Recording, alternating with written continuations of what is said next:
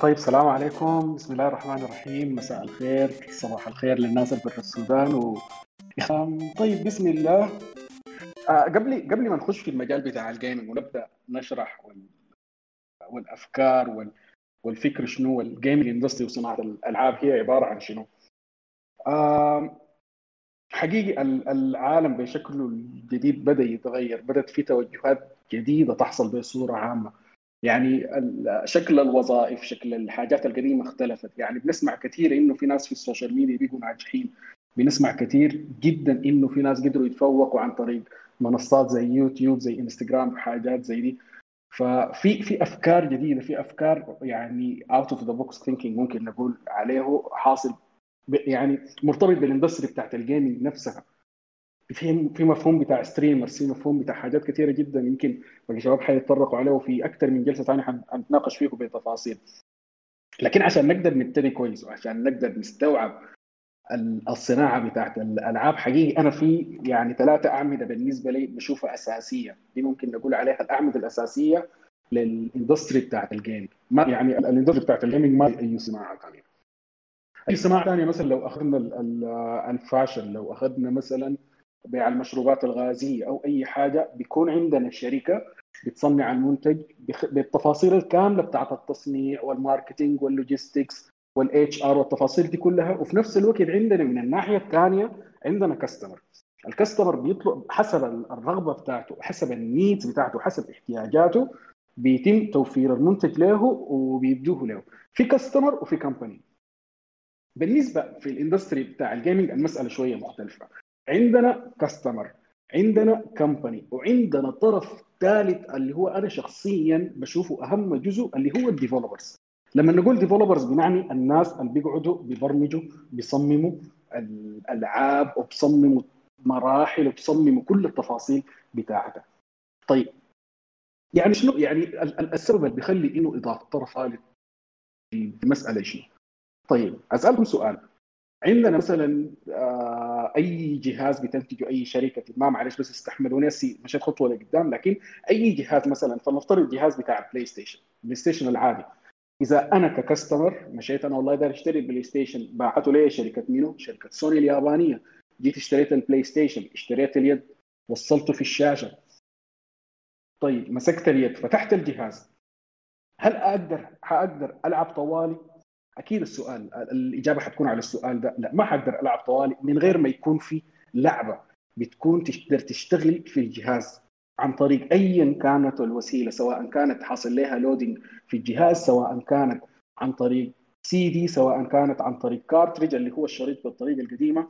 فبالنسبة لنا الشريط أو اللعبة اللي بيقدمها لنا منو؟ بيقدمها لنا ال developers فعشان ال experience أو التجربة تكون بأفضل صورة لها بالنسبة لل customer لازم يحصل توافق من الأطراف الثلاثة لازم يكون في satisfaction الأطراف الثلاثة. وعشان يقدموا أفضل تجربة بالنسبة لل customers في النهاية. طيب المب... ال... ال... زي ما اتفقنا الصناعة دي مبنية على ثلاثة حاجات زي ما قلت ال developers الشركات المنتجة للأجهزة وكذلك ال customer الحاجة الثانية اللي أنا دايركم تتخيلوها معي إنه أي صناعة بتاعت أي industry بتكون بدايتها متواضعة ما بتكون بشكل الضخامة بتاعت اللي أنتم هسه مثلا شايفينها. يعني انه قبل 10 سنين كان متخيل إنه ال smart phones حتكون في جيب أي زول فينا. okay؟ الصناعات دي بتبتدي بداية دائما متواضعة جدا وبتحتاج تفكير بعيد جدا. يعني زي ما هسه حامر عليكم سريع سريع في في التواريخ بتاعت الحاجات دي مشت كيف كيف. okay؟ طيب.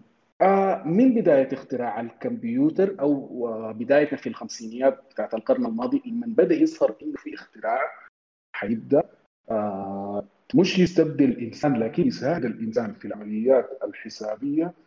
في عالم بريطاني اسمه آه نيمرود. صنع صنع له لوحة كهربائية بتضيء okay؟ صنع له لوحة كهربائية بتضيء آه زي ما شايفينها هنا رسلت الصورة. بتتحكم عنها قدامها بال keyboard. عبارة عن معادلة بسيطة جدا بيلعبوا فيها شخصين إنه بحددوا الأضواء إذا إذا إذا اكملت عن طريق المعادلة المعينة آه بيحدد الزول هو الفائز. زمان ما في controller زمان ما في wireless controller زمان ما في keyboard المفاهيم دي كلها ما في. وهسه شوية شوية حنلقى نفسنا إنه في مفاهيم بدأت تتخلق جديدة جدا. بعدين الحاجة الثانية الحاجة الثانية إنه المفهوم زمان بتاع الكمبيوتر كان حاجة ضخمة. فكونه يكون عندك جهاز في البيت أو يكون جهاز آه زي ما بقول شنو يكون موجود في المنزل الحاجة دي كانت شوية يعني التفكير ده ما كان موجود.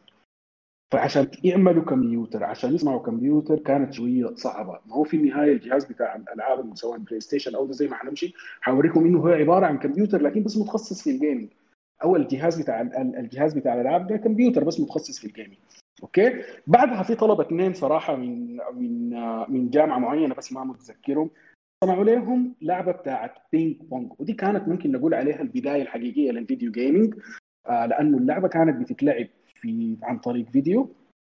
طيب عبارة عن مشروع تخرج فكانت حدث تاريخي تقريبا في معهد MIT إذا ما خانتني ذاكرتي سنة 1952 الطلبة كانوا بيترصوا عشان يلعبوا اللعبة دي وعشان يقدروا يشوفوا التكنولوجيا العجيبة دي في وقتها. سنة 52 يا جماعة. أو آه sorry سنة آه سنة 58 فالحاجة دي خلت الشركات الإلكترونية اللي هو في زمن ذاك بتصنع التلفزيونات وبتصنع الراديوهات أمثال آه مثلا أتاري أو أمثال نينتندو توجهها يتوجه أو كذلك مثلا شركة أتاري توجهها يتوجه نحو إنه والله في مجال كبير جدا بتاع انترتينمنت مفترض يكون معمول. طيب إحنا بنقدر نحل المشكلة بتاعت الأجهزة الكبيرة ما بنقدر نوفرها في البيوت دي شنو؟ يتواصلوا طوالي لحل بتاع حاجة اسمها اركيد اللي هو الأركيد اللي هو مكان الألعاب. أفتكر لو أي زول فينا مثلا هنا قاعد في السودان بيكون شاف الأجهزة بتاعت الألعاب دي إلى يومنا هذا مثلا موجودة في في المولات مثل العفراء أو الواحة. برا السودان موجودة يعني في في التقاطعات المحلات دي ظهرت بدري جدا يمكن من الستينات. وبداية لها بداية لها كانت الدخلة بتاعت اللعبة اللي اسمها Computer Space اللعبة دي ظهرت سنة 1970 دي اللي هي كانت البداية الحقيقية ممكن نقول لعبة متوفرة للجمهور برا يقدروا يخشوا بيلعبوا بال coins push the points ويلعبوا باللعبة بتاعت اللهم صل على محمد يلعبوا اللعبة بتاعت اير space أيوه جاي هسه اللعبه بتاعت باكمان يا اياد آه بدأت تظهر ألعاب شوية جديدة.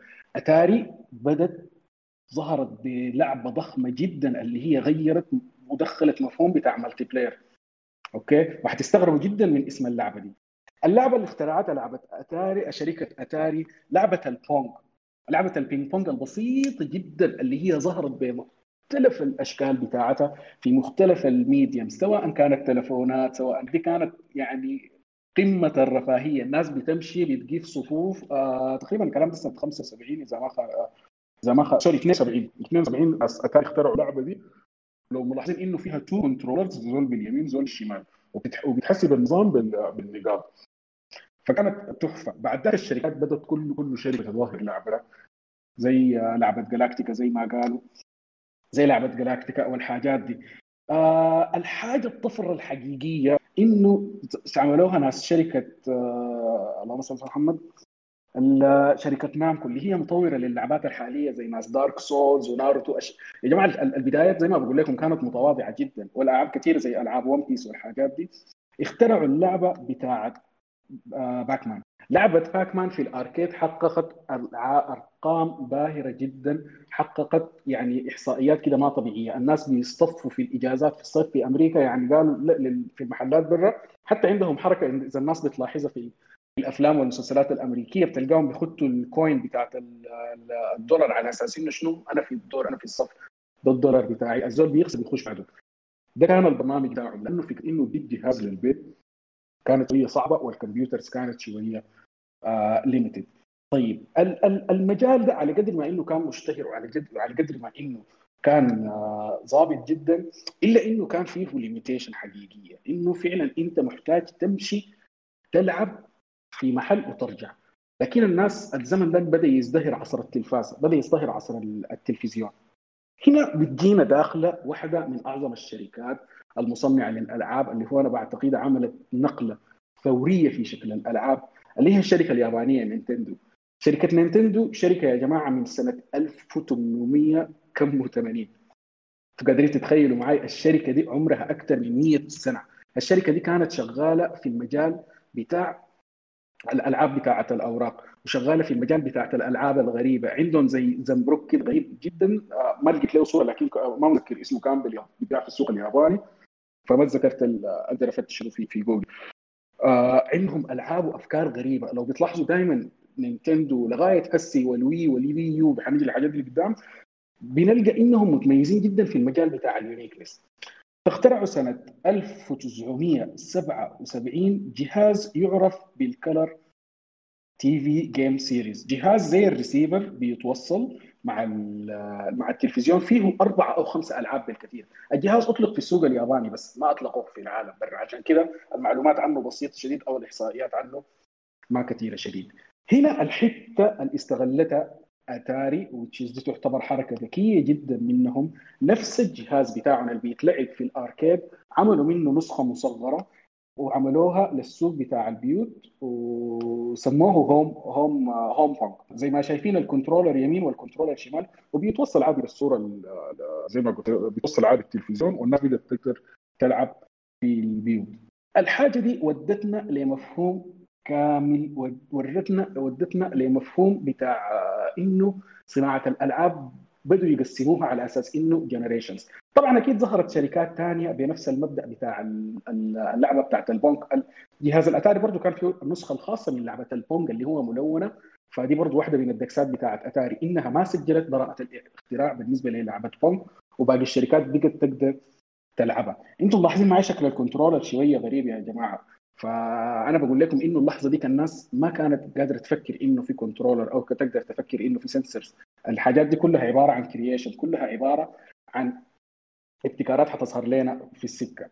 طيب آه الجهاز بتاع النينتندو Color TV حقق مبيعات حكاية بتاعت 1.5 مليون نسخة. أما الجهاز بتاع الهوم الهوم باع حكاية بتاعت 150 آه نسخة. طيب زي ما قلت لكم بعد ذلك بدأت الحرب الحقيقية والمنافسة ما بين الشركات إنه كيف تقدر تصل لبيوت الناس. إنه كيف تقدر تصل لأكبر عدد من بيوت الناس سواء في السوق الأمريكي سواء في السوق الياباني سواء في السوق الأوروبي. طبعا اليابانيين مهووسين جدا بالألعاب من عمر بدري شديد أو من مبدأ بدري شديد. فبالنسبة لهم كان سوق منافس وسوق قوي جدا. والأجهزة اللي رسلت صورة دي دي تعتبر الأجهزة الأولى من الجيل الأول بتاع الألعاب.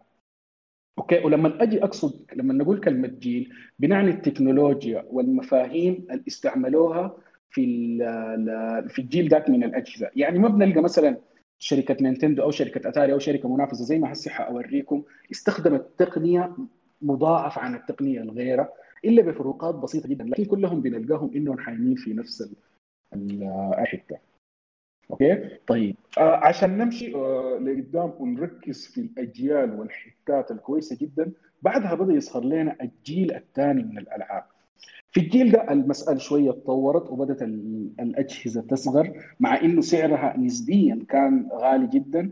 وهنا كان الظهور الحقيقي إذا عندكم مثلا الناس بتاع الثمانينات في البيت ظهر آه ظهر الظهور الحقيقي لشركة أتاري عن طريق جهازهم أتاري 2600 الجهاز كان بيتعامل بالأشرطة. يعني إذا في ناس ما شافوا الأشرطة الأشرطة القديمة اللي هي كان لونها أصفر بالنسبة لباقي العالم في السوق الأمريكي كان لونه رمادي.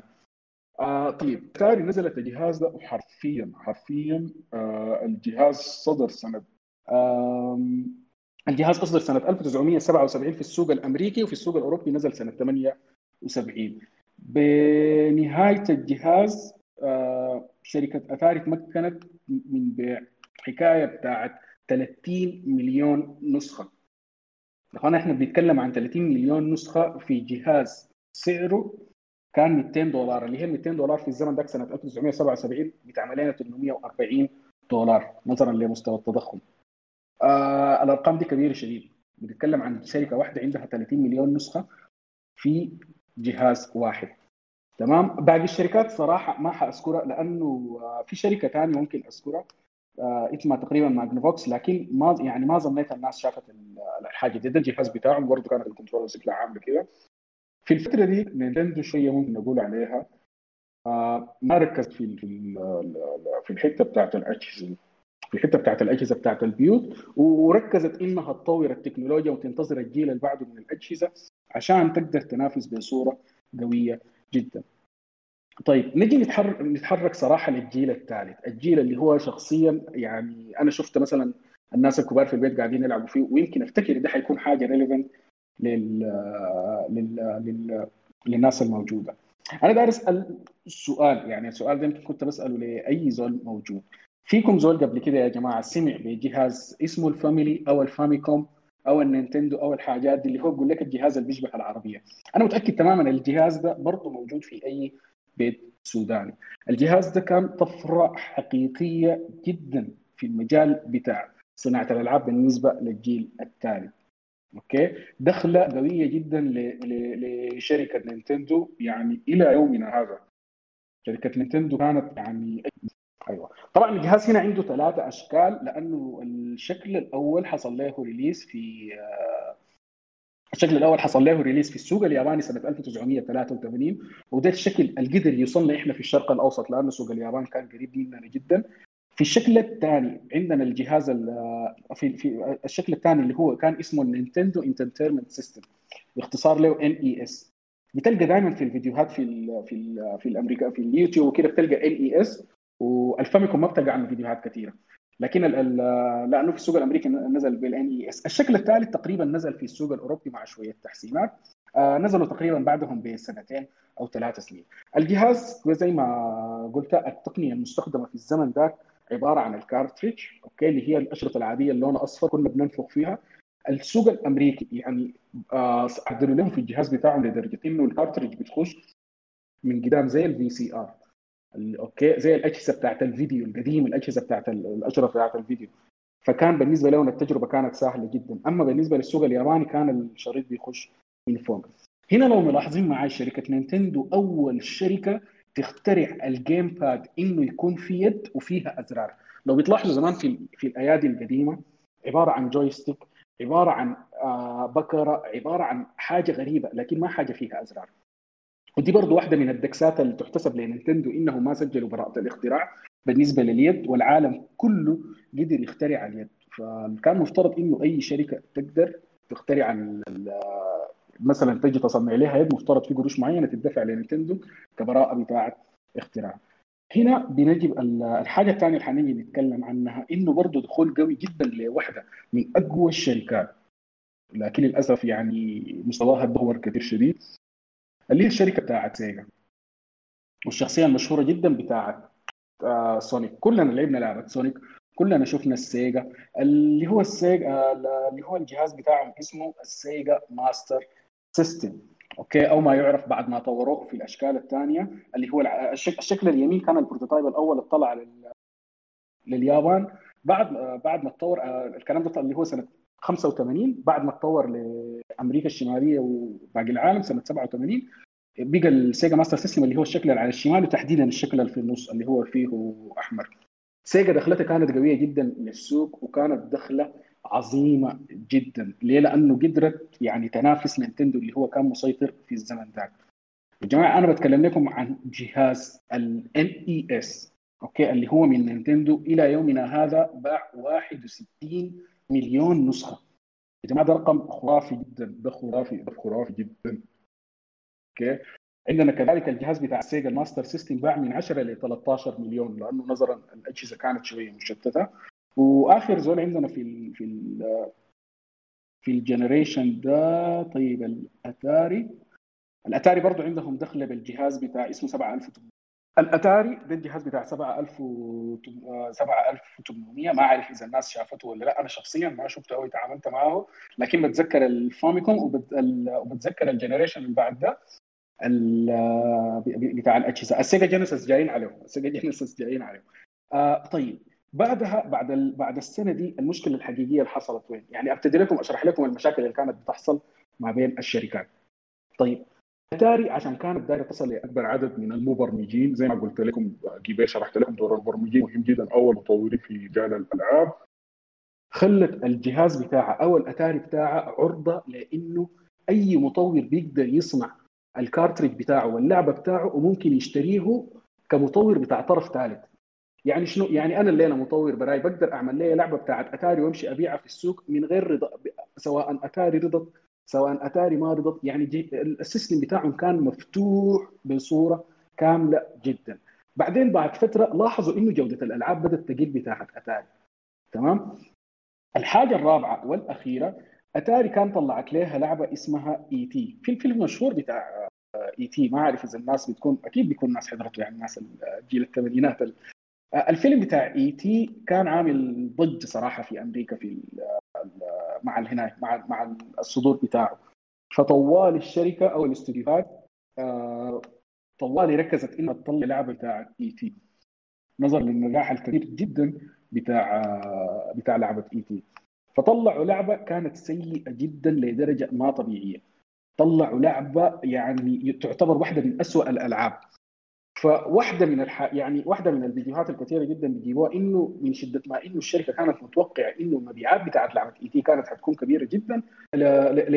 واحدة واحدة من من الحاجات إنه بدوا يحرقوا ويدمروا النسخة بتاعت لعبة E.T. الناس اللي ما قدرت تشتريها. لأنه استعجلوا المبرمجين دي نقطة حيشرحها الشباب قدام استعجلوا المبرمجين إنه يطلعوا لنا لعبة سريع سريع سريع عشان شنو؟ ما نفقد السوق بتاع الناس العاشقه للعبة E.T.. وفي النهاية طلعوا لعبة بجودة سيئة جدا. بجودة رديئة شديد. هنا المساحة اتفضت للجيل الرابع أو الجيل اللي بعده اللي هو ما يعرف الجيل بتاع الثمانية bits. Okay؟ في في في في مفهوم آه آه اللي هو مفهوم بتاع المعالجات. كلنا بنسمع مفهوم بتاع المعالج ال processor ال microprocessor فعلا النسخه النسخة اللي صنعت من E.T. كانت أكثر من الاجهزه يعني الشركة كانت راهنه على النجاح بتاع الحاجة دي. Okay؟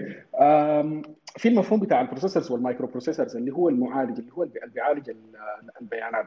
فعنده سرعة معينة أو يعني عشان أشرح لكم بصورة مبسطة عنده مقدرة عشان يقدر يعمل معالجة لعدد معين من البيانات في فترة عددية معينة. Okay؟ الحاجة دي المفهوم ده طبعا عنده مفاهيم معينة. عنده اللي هو السرعة بتاعت ال clock ال processing speed ال processing capacity عندها مفاهيم جدا للناس المتخصصة في ال computer science وتحديدا في المجال بتاع ال computer engineering طيب يبقى السؤال يبقى شنو؟ ال generation اللي بعده بدأ يظهر لنا processor بينتج 8 bits يعني بيقدر ينتج لنا ألعاب ب 8 bit دي اللي هي كانت طفرة في مجال بتاع الألعاب عشان تقدر تنتج لنا ألعاب بجودة كبيرة جدا. الجيل اللي بعد اللي هو الجيل الرابع كان محصور صراحة بين منافسين اثنين اللي هم اللي هم السيجا والنينتندو. سيجا عملت شنو في الجيل في الجيل السابق؟ حست نفسها إنه أنا قاعد انتج ليها في جهاز إذا رجعت فوق لصورة سيجا قاعدة تنتج ليها في جهاز شوية ما قوي فقام طوالي استعجلوا نفسهم عشان يطلعوا جهاز في الجيل الرابع اللي هو تقريبا طلع سنة آه sorry السيجا طلعت الجهاز سنة 88 اللي هو كلنا بنكون عرفناه وكلنا بنكون شفناه اللي هو ما يعرف بال Sega Genesis okay؟ إحنا شخصيا كان عندي الجهاز ده. الجهاز ده وكمان لما بدأت تسوق آه، تسوق له كانت بتسوق له بصورة عظيمة وبصورة قوية جدا. okay؟ وكانت بتنتج ألعاب بتاعت ناس كبار. الميزة الحقيقية اللي جات في الجهاز ده okay كجيل رابع يعني ممكن نقول عليه هو جهاز بتاع جيل رابع صدر في مجال بتاع جيل آه ثالث طوالي أخذت الضوء من نينتندو نينتندو في الجيل الثالث العابها كانت أيوه عظيمة جدا كانت بتطلع مثلا عندها أشهر اللعبات زي كونترا زي سوبر ماريو زي دونكي كونغ زي الحاجات دي لكن السيجا بدأ يظهر لنا شخصية سونيك على حقيقتها ظهر لنا ألعاب قد نحس بها إنها شنو؟ انها 3D حتى في ال في ال في ال في الحملات الإعلانية بتاعتهم بتلقى إنه ال Sega Genesis كانوا في الدعاية حرفيا بيقولوا لك get Sega and get Sega what Sega do and what Nintendo كان بالمفهوم ده صراحة أنا ناسيه. Sega can do 16 bit and and and Nintendo can only do 8 bit ليه؟ لأنه نينتندو حاسة جهازها إنه ال Nintendo Entertainment System اللي هو ال Famicom أو الجهاز العائلة أو ال Family حسبوا إنه جودته قوية جدا وإنه لسه يقدر يطلعوا فيه وفعلا الجهاز أثبت جدارته لإنه صمد بعد فترة لدرجة إنه قدروا يطلعوا سوبر ماريو 3 اللي هي تعتبر إلى يومنا هذا واحدة من أحسن ألعاب نينتندو وتعتبر أحسن لعبة بتاعت سوبر ماريو طلعت إلى يومنا هذا. okay؟ طيب نينتندو برضه ما كتفت يديها قالت ما ح... ما حأصبر وأشوف الحاصل ده. طلعت بعدها جهاز يعرف بال Super Nintendo أو ال SNES okay؟ برضه كان شغال بالنظام بتاع ال cartridge والمنافسة احتدمت وسوق الألعاب حرفيا كان حاجة قوية جدا.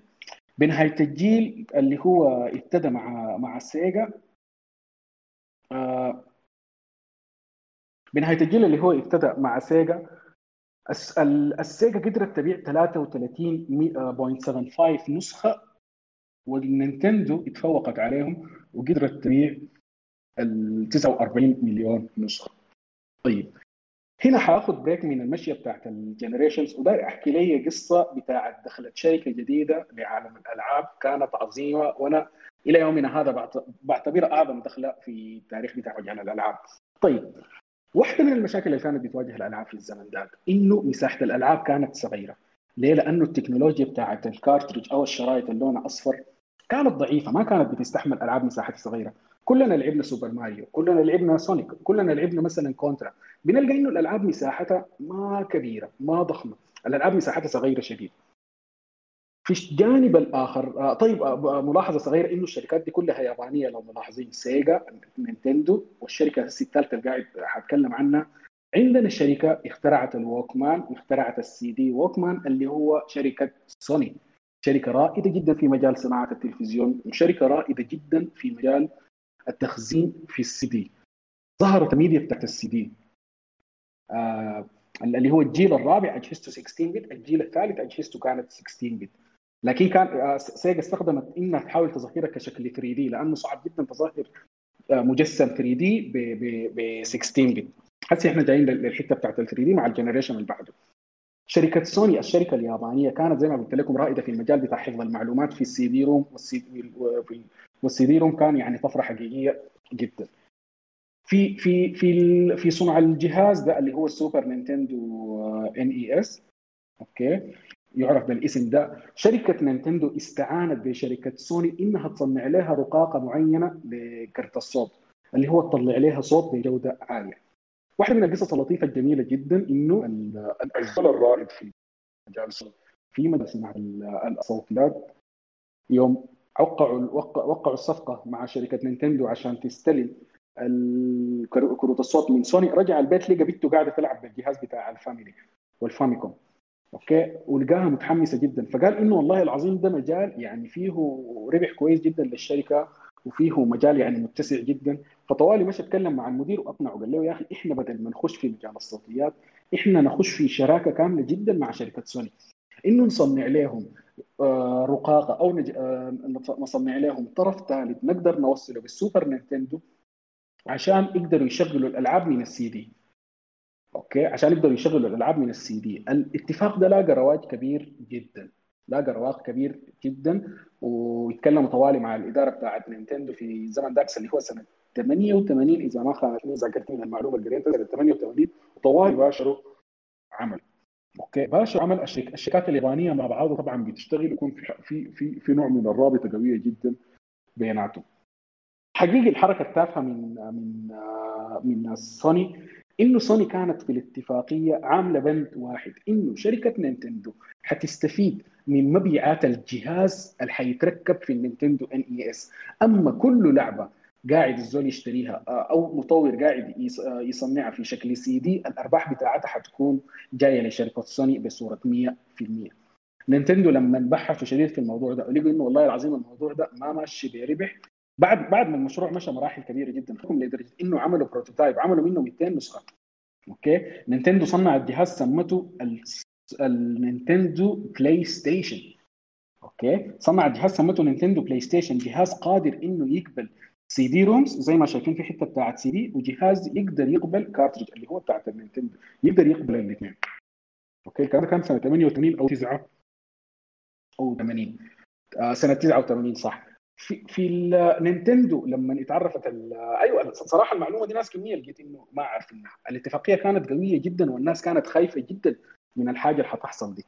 نينتندو لما حست الشراكة مع بلاي ستيشن ماشية على أساس إنه تخسرها أكثر من إنها تربحها. وإنه سوني هي حتكون المستفيدة الأكبر من المسألة دي. سوني كل اللي عليها حتصنع spare parts وحتربح قروش أكثر من ال... من شركة نينتندو المصنعه للجهاز كامل جدا.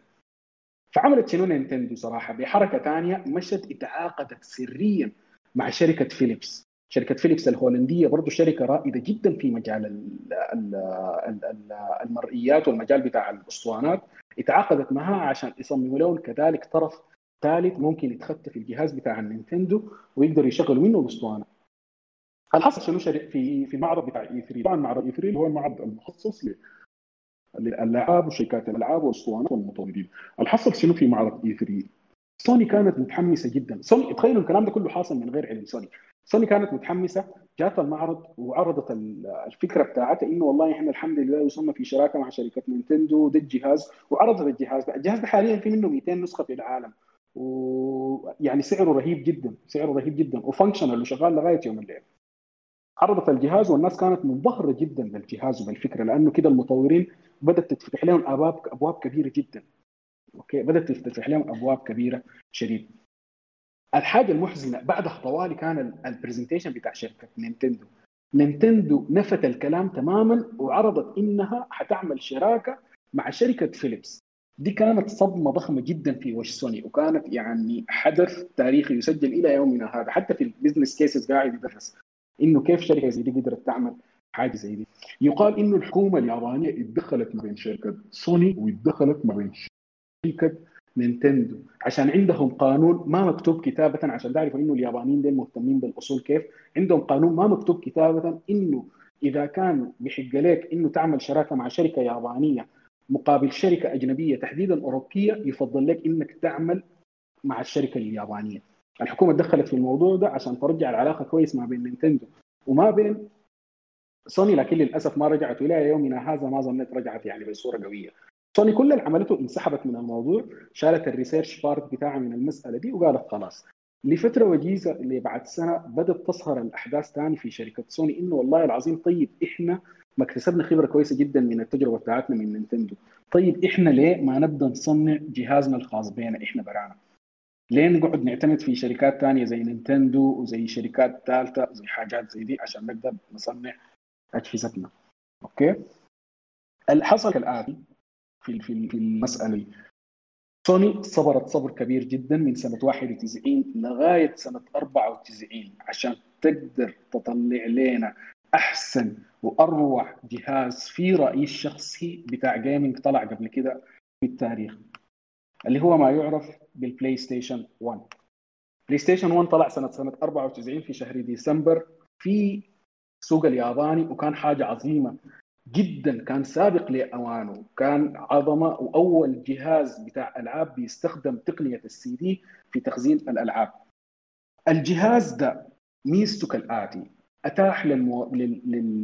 للمبرمجين وسيلة إنه يصنعوا ألعاب براحتهم. الجهاز المعمارية بتاعته كانت 32 بت. سوني في بعض السيناريوهات تقريبا واحد من الاستديوهات اللي هو نامكو تقريبا كانوا بيصنعوا في لعبة تيكن. كلنا لعبنا تيكن أنا متأكد إنك عاجبني لعبه واجهتهم بعض المصاعب إنه كيف يقدر يصمم اللعبه ل... ل... عشان تتوافق على البلاي ستيشن سوني خصصت team مخصص كامل عشان يقدر يمشي ويساعد ال team يبرمج لعبه تيكن OK؟ طيب الحماس بتاعكم بتاع جهاز بلاي ستيشن 1 خليه هنا أنا أرجع لكم لجانب ثاني مظلم برضه من القصة مشاركة فيه شركتنا وحبيبتنا منه سيجا. OK. تذكروا الجهاز بتاع السيجا جينيسيس اللي قبل شوية كنا بنتكلم عنه اللي هو مكون من 16 bit والجهاز كان روعة والجهاز كان فيه ألعاب جميلة جدا. الجهاز كان جبار والجهاز كان ممتاز جدا. الجهاز كان جبار جدا. سيجا لما سمعت بالحاصل في في, في التكنولوجيا بتاعه ال 32 bit وإنه الشركات كلها ماشية تتحول للتكنولوجيا بتاعت ال 32 bit بدل ما تفكر إنها تصنع جهاز قوي جديد عملت لها حركة غبية جدا. يعني أنا صراحة ما أعرف اللفظ منها شنو.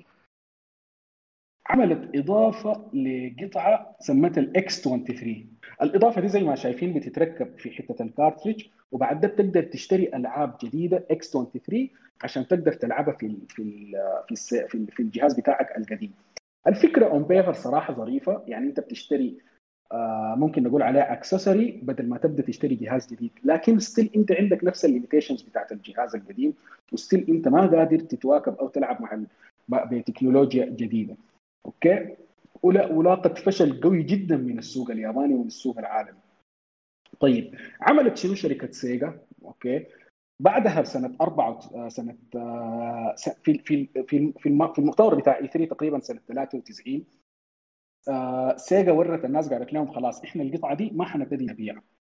أوكي؟ القطعة دي ما حنبتدي نبيعها. حنبتدي نجهز لجهازنا التالي اللي هو الجهاز بتاع سيجا اللي اسمه سيجا Saturn الجهاز برضه من سيجا جهاز قوي جدا جهاز بيشتغل ب CD ROMs آه الجهاز كان آه كان قوي جدا بس حاحكي قصة مقارنة ببلاي ستيشن بهناك طيب الحصل شنو؟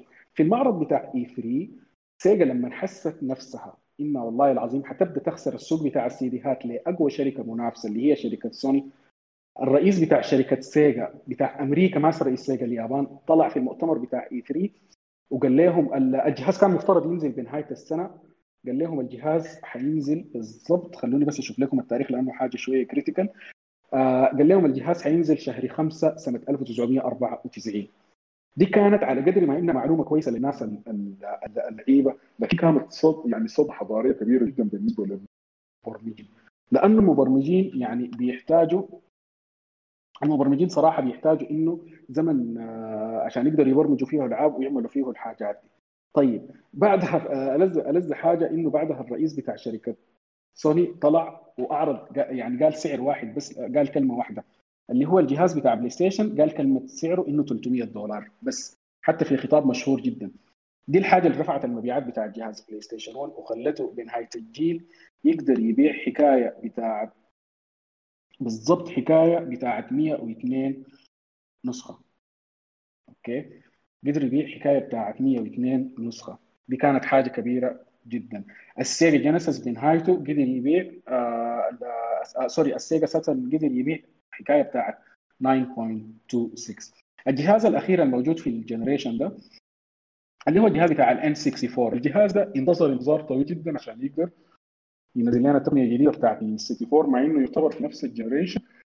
أنا شخصيا ما شفته كثير جديد شديد في السوق في السوق العربي والسوق بتاع الشرق الأوسط لكن الجهاز كان عظيم جدا والجهاز قدم والجهاز قدم يعني أداء كبير جدا وحقق مبيعات حكاية بتاعت 32 مليون. بعد ذاك الشركات بدأت تتوجه وبدأت تتطور طيب ال generation اللي بعد ده, ظهر لنا دخول منافس قوي جدا برضه في اللعبة اللي هم حاليا بقوا أقوى منافسين في المسألة دي اللي هو الدخول بتاع شركة مايكروسوفت عن طريق تعريفها للمفهوم بتاع الإكس بوكس. دخل الجهاز اسمه الإكس بوكس لأنه شركة مايكروسوفت الزمن ده كانت أكبر مصنع للكمبيوترات فعملوا جهاز معين جدا للجهاز بتاع الاكس بوكس اللي هو الكلام ده كان سنة 2001 اللي هو ما يعرف بالجيل السادس. وكذلك يعني سوني حسنت تخيلوا مع سوني بجهاز ال perfect حسنت من أخطاء وطلعت لنا حاليا برضه واحدة من أعظم التحف صراحة التاريخية في المجال بتاع ال gaming اللي هو البلاي ستيشن 2 بلاي ستيشن 2 إلى يومنا هذا أكثر جهاز حقق مبيعات ب 155 مليون نسخة. ما في جهاز قدر يخطها اليوم. الاكس بوكس باع 24 مليون نسخة. آخر جهاز عندنا النينتندو رجعت اتخلت عن عن المبدأ بتاع ال cartridge أخيرا وتوجهت لمجال الأسطوانات. واحدة من أكبر واحدة من أكبر مشاكلهم إنهم في الجيل السابق ما استخدموا cartridge عشان كده حتى قدروا بدوا يخسروا استديوهات كثيرة وألعاب كثيرة. زي لعبة Final Fantasy مثلا واحدة من أعظم الألعاب في التاريخ. خسروها لناس مايكروسوفت لناس بلاي ستيشن عشان بتجي في اسطوانات ومساحتها كبيرة فما قدروا يصنعوها للنينتندو.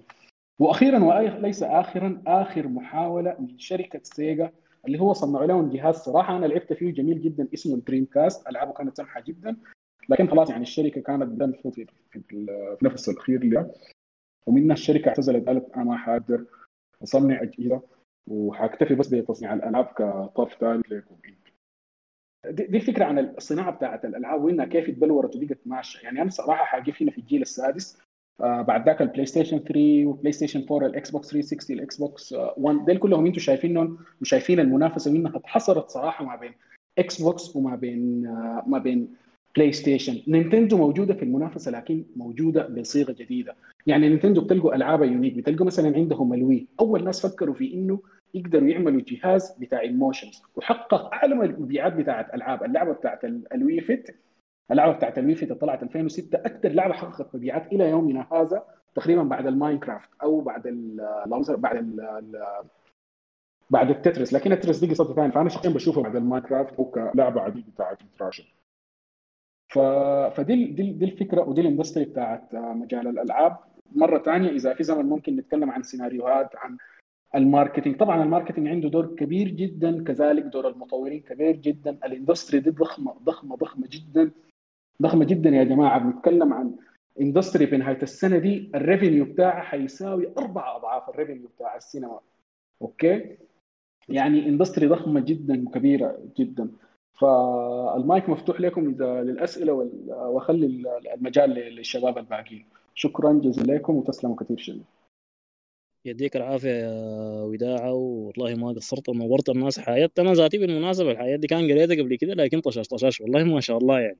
ما بتقصر نهائي ووديت الناس زي يعني الزيت زي ما نقول المهم آه طبعا مع الكلام الكثير ده بتلقي دائما بتلقى إنه في مبيعات وأرقام كثيرة ما في زول جايب له خبر أو إنه حتى حجم الصناعه ما في زول جايب له يعني الأرقام الحقيقية ما في زول قادر يجيبها. فدي المفترض إنه يكلمنا عنها ضياء هسه حاليا كده. طيب يا شباب زي ما شايفين أو زي ما قال وداعة سوق عالم الالعاب سوق ضخم شديد وفيه أرقام فلكية. وعشان نكون في صورة اوضح عن الموضوع ده حابب بان إحنا حاليا بنتكلم في Discord اللي هو المنصة بتاع التواصل الاجتماعي مصمم لمنه مصمم خصيصا لمجتمع الألعاب أو ال gaming community فحابدا الموضوع ده بارقام أنا شايفها interesting شوية. عشان تعرفوا ضخامة السوق بتاع عالم الألعاب ده وليش الشركات العالمية حاليا توجهها كلها بقى للحاجه دي. طيب آه بحسب دراسه عملتها شركة Ubisoft العالمية وهي بالمناسبة أول شركة عملت استوديو بتاع تطوير ألعاب في العالم العربي مقره في أبو ظبي. إحصائيات بتقول إنه في أمريكا بس في أمريكا بس في سنة 2019 كان الاستهلاك بتاع الألعاب وصل ل 60.4 مليار دولار والألعاب المحمولة 13.2 مليار دولار بمعدل نمو سنوي 25% متخيلين الأرقام دي كبيرة يا درجه إذا شايف الأرقام دي كبيرة دي في أمريكا بس يعني ما في العالم كله ده في أمريكا وفي سنة واحدة. طيب في العالم كله حتكون كم؟ في العالم كله 152 آه، مليار دولار. وكمفارقة ظريفة أنا شايف إنه ميزانيتنا أو ميزانية السودان بتاعت 2020 فيها عجز مليار فاصل ثلاثة. فدي حاجة غريبة شديد. ال 152 مليار دولار دي 81% منها بتج... آه، جاد عن طريق الشراء الألعاب عن طريق المنصات الإلكترونية بمختلف أنواعها و19% كانت عن طريق المنصات التقليدية اللي هي كانت شرايط آه، أسطوانات ودي الحاجة اللي إحنا كلنا كنا مشتريها من زمان PlayStation 2 و PlayStation 1 لكن اتغيرت في PlayStation 3 في منصات ممكن نشتري منها الألعاب يعني من من متاجر أونلاين. الحاجة دي ساهمت بصورة كبيرة في توسيع سوق الألعاب توسيع المجال والصناعة دي بشكل عام. طيب عشان الصورة تكون كاملة يعني وإذا في ناس لسه مستهترين بالموضوع أو ما شايفين إنه عالم ال market بتاع الألعاب ده عالم كبير هقول عن لعبة Roblox اللعبة دي بتدخل في اليوم في اليوم الواحد تقديريا كده بتقول كم؟ طيب في اليوم الواحد بتدخل 2.5 مع إن أنا كنت عايز أخلي الناس تقدر لكن بتدخل في اليوم الواحد 2.5 مليون دولار. ده في اليوم الواحد بس. 2.5 مليون دولار. و Call of Duty بتدخل في اليوم الواحد نفس السعر لكن دي ما عن طريق بيع اللعبة أو الناس بيمشوا يشتروا اللعبة من المتاجر أونلاين ولا لا لا لا ده, ده موضوع ثاني عديل. ده عن طريق بس القروش اللي بيدفعوها اللاعبين جوا اللعبة عن طريق السكنات عن طريق آه، كانت تفتح مراحل جديدة أو كده. بتدخل في اليوم الواحد 2.5 مليون دولار. وحاجة غريبة ثانية بصورة أكبر عن لعبة اسمها أو كلكم بتكونوا إذا ما لعبتوها سمعتوا بها Genshin Impact Genshin Impact واحدة من الألعاب نزلت في السنة دي. يعني لعبة جديدة. في PlayStation PlayStation 4 وموجودة في ال Xbox وموجودة في يعني أغلب الكونسولات عموما حتى الجوالات. اللعبة دي تدخل في اليوم الواحد 34000 دولار عن طريق بيع ال fragments اللي هي العملة جوا اللعبة. 4 أو sorry 430000 دولار في اليوم الواحد. لو سألنا روحنا السوق ده غير عن باقي الأسواق وسبب نموه الضخم والمخيف ده شنو؟ أنا شايف انه السبب ده لأنه ده سوق خارج عن حدود الجغرافيا والمكان. فمثلا دولة زي الهند ما شغالين بها وما عارفينها وإحنا كلنا قايلين إنه الناس اللي فيها كلهم عبارة عن أساتذة في اليوتيوب فيها حوالي 270 مليون gamer 270 مليون gamer ده في الهند بس. لكن ده ما في كل الكونسولات ده في الجوال. يعني ما في أي حاجة في الجوال بس 270 مليون gamer في الهند برا بعد الأرقام الكبيرة دي بنشوف إنه الشركات العالمية بتحاول بتحاول تنافس في السوق ده أو تدخل فيه. الشركات بمختلف أنواعها. لأنه بعد ما اكتشفوا إنه ال gamer ديل ما بس عبارة عن كائنات قاعدة في كهوف ومو تطلع تواجه العالم ولقوا إنه حرفيا ماشيين على إنهم يبقوا نص البشرية. أي شركة حاولت إنها تدخل في السوق الكبير والسوق المتوسع والسوق اللي ما مربوط بكتله جغرافيه محدده طيب. الألعاب الشركات الكبيرة كلها والشركات العظمى في العالم بقت بتحاول إنها تدخل في السوق الكبير ده بأي شكل من الأشكال. فبنشوف حاجات غريبة أو منتجات غريبة شديد دخلت عشان تخش في السوق ده. فبنلقى حاجة مثلا زي لبانه بتاعت gaming عملتها شركة Razer لبانه هي لبانه عادية حرفيا لكن بس بيقولوا إنها لبانه بتاعت gaming عشان تدخل. والظريف في الموضوع ده الظريف أكثر حاجة في الموضوع ده شنو؟ إنها نجحت. اللبانه نجحت. وشركة بومو بنفس الطريقة عملت لها الجزمة بتاعت gaming وبرضه بنفس الطريقة الجزمة دي نجحت. دي كلها وسائل بتاع التسويق على أساس إنها game عشان تدخل السوق. لكن الشركة اللي أنا شايفها إنها بدأت الموضوع ده بصورة أحسن من باقي الشركات شركة اديداس اديداس دخلت السوق ده بطريقة غريبة شديد. إنها اتعاقدت مع ال streamer الشهير نينجا وطلعت لها مجموعة من الجسم باسم اديداس نينجا. يعني زي زي الجسم بتاعت آه، جوردن دي كلها كانت محاولات بعضها كان محاولات ناجحة ودفعت بالصناعة بتاعت الألعاب لقدام وبعدها كانت محاولات يائسة وطلعت منتجات انتهى بها المص... انتهى بها المصيرة للنسيان. زي مثلا العجلة بتاعت الجيمنج طلعتها شركه كده أنا حاليا ما ضابط اسمها كويس. سوق الألعاب زي ما قلت قبل شوية إنه سوق كبير وضخم وعليه إيرادات عالية شديد أعلى من إيرادات الدول. فبنشوف إنه جائحة كورونا كان عندها أثر على السوق العالمي. أثر جائحة كورونا على سوق الألعاب كان كيف بياته شكلية. في مقال اترفع في قناة الجزيرة بعنوان آه تقريبا بعنوان مصايب غوم عند غوم فوائد اتكلمت عن إنه سوق الجيمنج ازدهر وكانت أكبر فرح مرحلة لازدهاره كان في فترة جائحة الكورونا. طبعا الأسباب واضحة شديد. الناس كلها قاعدة في البيت ما لاقي حاجة تعملها. فبتتجه لوسائل الترفيه اللي هي الألعاب وكده. طيب داير واحد يقدر لي نسبة النمو دي كانت بنسبة كم في المية بس في 2019 اللي هي الفترة بتاعت الجائحة كتقديريا كده. كانت حوالي 100% هاي 100% 100% من عدد ال gamer زاد بنسبة 100% في جائحة كورونا. حيث إنه كان عدد اللاعبين قبل قبل الجائحة آه 1.2 مليار آه 1.2 مليار gamer بقى 2.4 مليار gamer. الحاجة طبعا ساهمت بصورة كبيرة في ازدهار الصناعه دي وخلتها واحدة من أنجح الصناعات. طيب. طيب آه حاليا إحنا بنسلط الضوء على الجانب الجميل والجانب الوردي زي ما بقول من صناعة الألعاب لكن أي حاجة عندها جانب سيء. أو ممكن نسلط الضوء أكثر على الجين بتاع الصناعة دي أو الجانب الأسود بتاعها. اللي حيتكلم عنه بصورة مفصلة شوية محمود. يديك العافية يا ضياء. ما شاء الله ما قصرت و... وفعلا فعلا زي ما قال إحنا لأنه دائما بنستلم اسمه شنو؟ يعني بنشوف الجانب الجميل وبنشوف الجانب المشرق والألعاب جميلة والكلام الكثير ده لكن بننسى وما بنكون عارفين الكلام أو الحياة اللي بتحصل خلف الكواليس. تمام؟ فيعني واحدة يعني في في مش صراعات في واحدة من المشاكل الكبيرة كبيرة شديد بتواجه المطورين اللي هي المشكلة بتاعت يعني بتواجههم مشكلة مع منه الشركات بتاعت التطوير موظفاهم والشركة بتاعت النشر اللي بتنشر لهم اللعبة. حتسألني كيف؟ حقول لك كالتالي.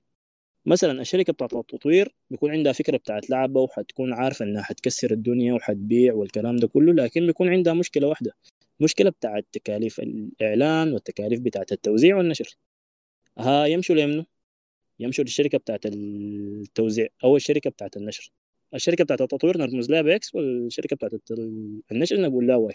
المهم الشركة X والشركة Y يقوموا يقعدوا مع بعض كده ويعملوا اتفاقية جميلة يا جماعة إحنا حنسلم لكم اللعبة في ال time frame الفلاني أنتوا تقوموا توزعوها علينا وتقوموا تعلنوا لنا عليه كلام ظريف كلام ظريف.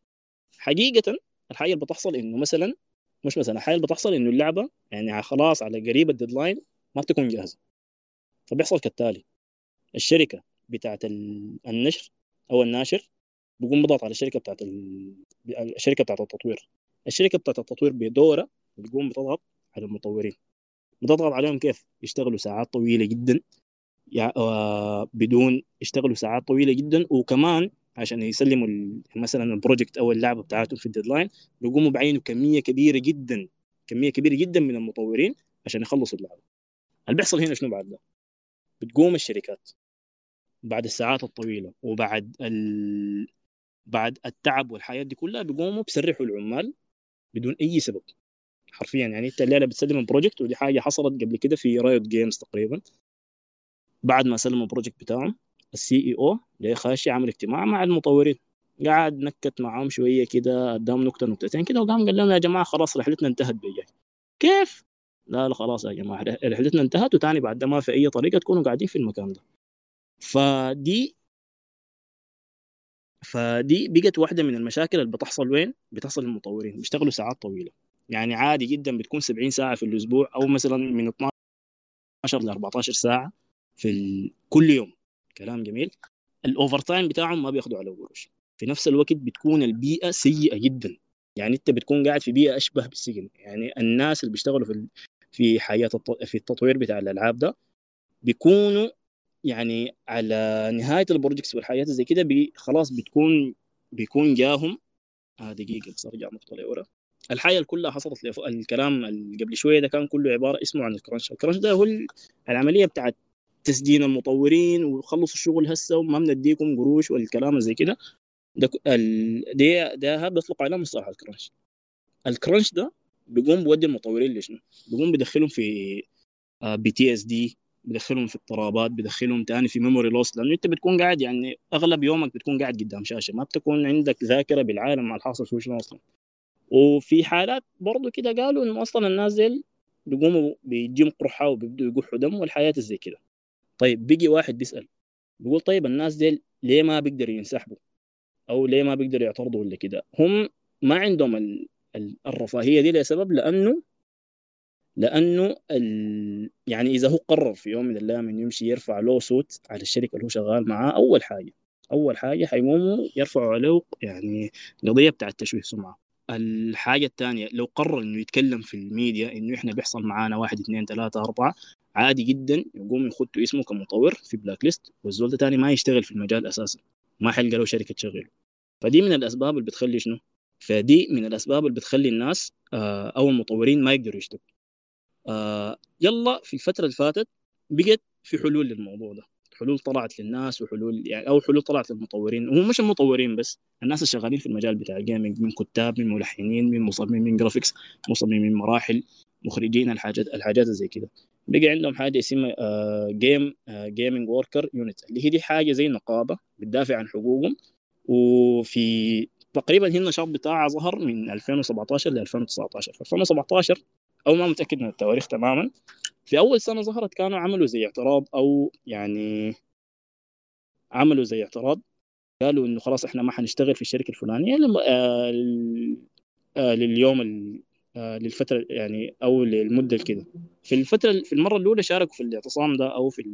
في الاضراب ده كانوا خمسين ألف نفر في السنة اللي بعدها لما حصلت نفس الحاجة كانوا عدد الناس المشاركين كانوا نص مليون تقريبا في المفترض على السنة دي ما معروف عدد الناس اللي حيشاركوا في في في الاعتصام أو في الإضراب ده علشان يحسنوا البيئة بتاعت بتاعت الشغل بالنسبة للهنا بالنسبة للمطورين. وبرضه في الحل الثاني بالنسبة لهم إنه عندهم الحاجة اللي اسمها ألعاب ال indie أو المطورين المستقلين. ديل الواحد مثلا بيقوم بيرفع آه بيرفع demo عن اللعبة بتاعته في موقع زي Indiegogo أو مثلا آه GoFundMe بيقوم بيرفع آه بيقوم بيرفع شنو؟ بيقوم بيرفع ال demo ده وبيقوم بيقول للناس أدعموني بقروشكم عشان أنا مثلا ما أمشي أشتغل مع شركة ناشرة آه شركة ناشرة أو شركة مطورة أدعموني بقروشكم. الناس أدعموني بديهم مثلا حاجات مجانية في اللعبة. واللعبه بتطلع للناس يعني هناي بتطلع في مواعيد بالنسبة للمطورين مريحة جدا وبتطلع حاجة جميلة جدا. من الألعاب زي كده كانت كب هيد اللي هي تصنفت من أصعب الألعاب في السنة اللي نزلت فيها.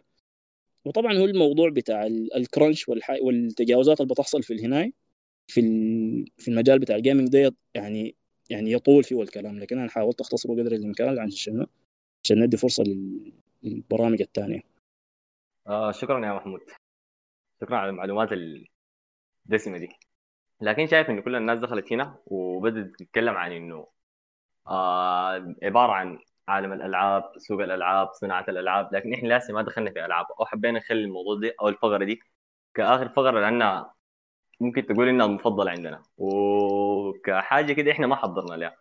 قعدنا كده كجيمر كده كلنا أي واحد قال إنه يتكلم عن ألعاب أيقونية بالنسبة له أو ألعاب أيقونية بالنسبة للعالم أو شخصيات تتباوى السبب خلوه gamer فحتكون حاجة عفوية شوية. وهي الفقرة ممكن الناس يعني تستفيد منها فحنديكم نصائح الالعاب ممكن تنزلها سواء كانت في كل المنصات سواء كانت جوال كونسولات أو PlayStation أو أي حاجة وان شاء الله أنا أي زول يلقى الحاجة تنفع معه هذا بالنسبة لي ال gaming ده ما مجرد بس كوسيله بتاعت تسلية أو حاجة. أنا كهواية أكثر من إنها تكون هواية أكثر من إنها تكون وسيلة بتاعت تسلية. ال gaming كان بالنسبة لي حاجة مهمة شديد وحاجة شكلتني أنا في حاضر موجود كده ففي شخصيات أو ألعاب أنا ارتبطت بها لطيف شديد والله. فحيتكلم عن كم لعبة كده. أنا كنت عايز أختار لعبة واحدة كلعبتي المفضلة لكن ما قدرتها. في ثلاثة ألعاب أنا ما قدرت أختار بيناتهم فحأقولهم الثلاثة لأنه ما قدرت أفاضل بين أي واحدة فيهم. اللعبة الأولى أو أول من أول أوائل الألعاب اللي دخلتني في في ال gaming Legend of Zelda السلسلة بتاعت Legend of Zelda كلها بكل أجزاء Majora's Mask آه، Two Sword كلها. دي كانت لعبة بالنسبة لي حتظل لغاية يعني يمكن للأبد من الالعاب المفضلة شديد. اللعبة بتاعت مغامرات ولعبة جميلة شديد بنصح إن أي زول يلعبها. هي اللعبة من أساسا من شركة Nintendo موجودة حاليا في جهاز Nintendo Switch.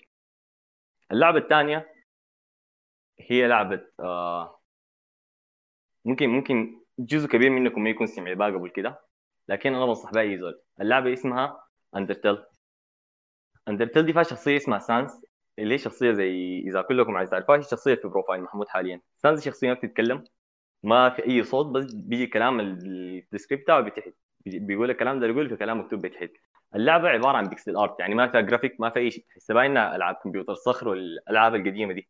لكن اللعبة جديدة نسبيا. اللعبة دي من أجمل الألعاب اللي أنا لعبتها. مستحيل أنساها. عبارة عن قصة كانت قصة ضبط اللي هو Solid Snake لعبة جاسوسية على اكشن على مغامرات. بنصح زول برضه يلعبها. وأي كتعقيب أخير في لعبة أنا كنت عايز أتصل على ثلاثة لكن ما قدرت برضه ما أقول اللعبة دي لأنها لعبة بالنسبة لي برضه لعبة ايقونيه شديد.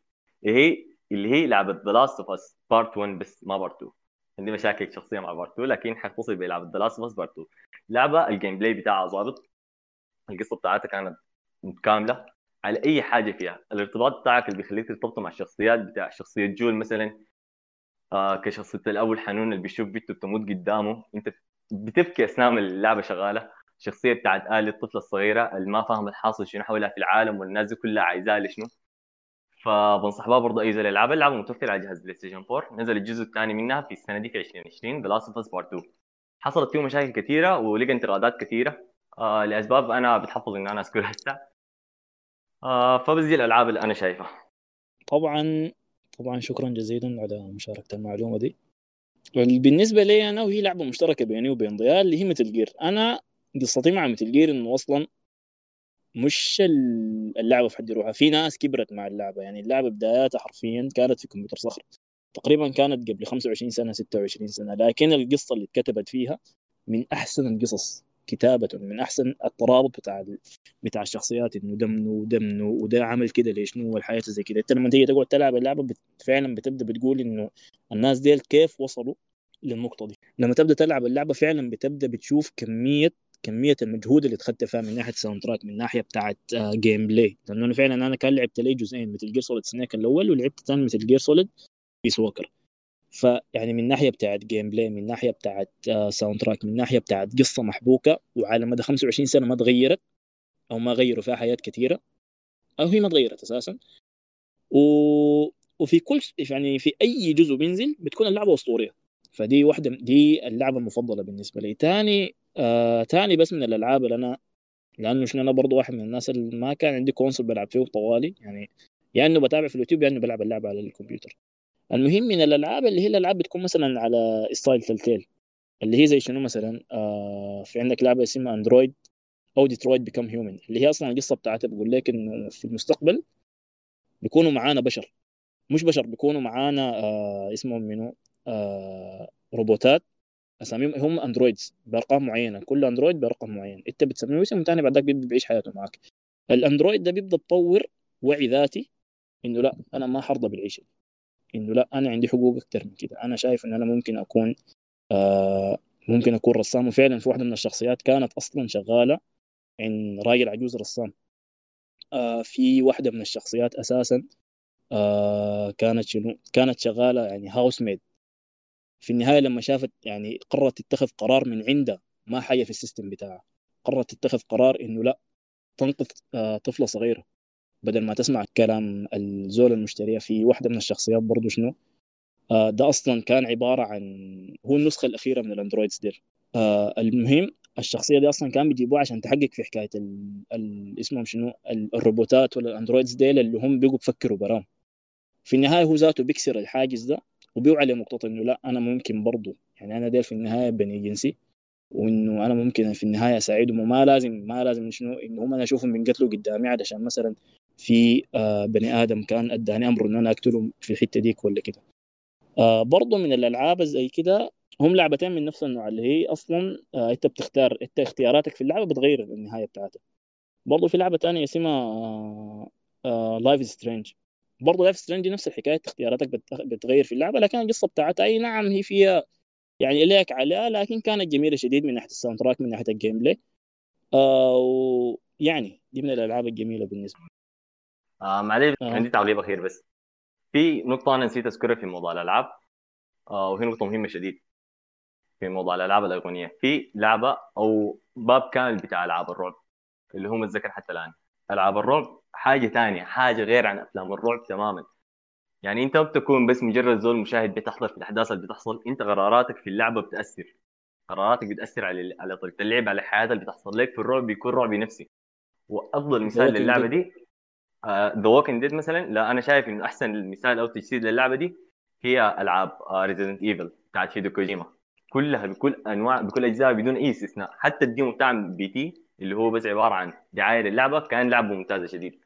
لكن دي ما اللعبه اللي أنا عايز أقترحها. اللعبه اللي أنا عايز اقترحها هي لعبة Silent Hill Silent Hill من تطوير الاستوديو Kon آه Konami تقريبا أنا ما ضبط الاسم بالضبط تقريبا Konami آه Silent Hill لعبة بتاعت رعب مختلفة تماما. يعني تحداك أنت الزول اللي قعدت قبال ما تبدأ اللعبة دي بعد ما تخلصها ما حتطلع نفس الزول. حتطلع بحاجه مشاكل نفسية كثيره حاصلة معك لأنه الرعب بتاع اللعبة رعب نفسي. ال jumpscare حاجة ثانية شديد. يعني ما بس بيجي الشياطين وحوش القصة في حد ذاتها كانت عبارة عن عذاب. يعني انت انت متالم وانت بتلعب. لكن بنفس الوقت بتكون مستمتع. بتكون مستمتع متعه تماما. الحاجة دي بترجع لل gameplay بتاعها كان مصمم باتقان شديد. اللعبة اتعملت سنة 1999 يعني قديمة شوية لكن عندها مجموعة من الأجزاء لحد ما وصلت ل 2017 تقريبا آخر جزء أو remake. فبرضه واحدة من الألعاب اللي بنصح إنه أي زول ممكن يلعبها. القصة بتاعتها من فوق أو بدون حرق آه أنت شخصيه بتفتش عن زوجتك؟ آه اللي هي اختفت فبتجيك مكالمات بتجيك بتجيك رسائل أنت كل مرة بتتبع الأدلة اللي جاتك ده عشان توصل لها. بتمشي لمحل اسمه Silent Hill المحل ده مسكون لكن ما مسكون بوحوش ولا شياطين مسكون بهلوساتك أنت كلاعب.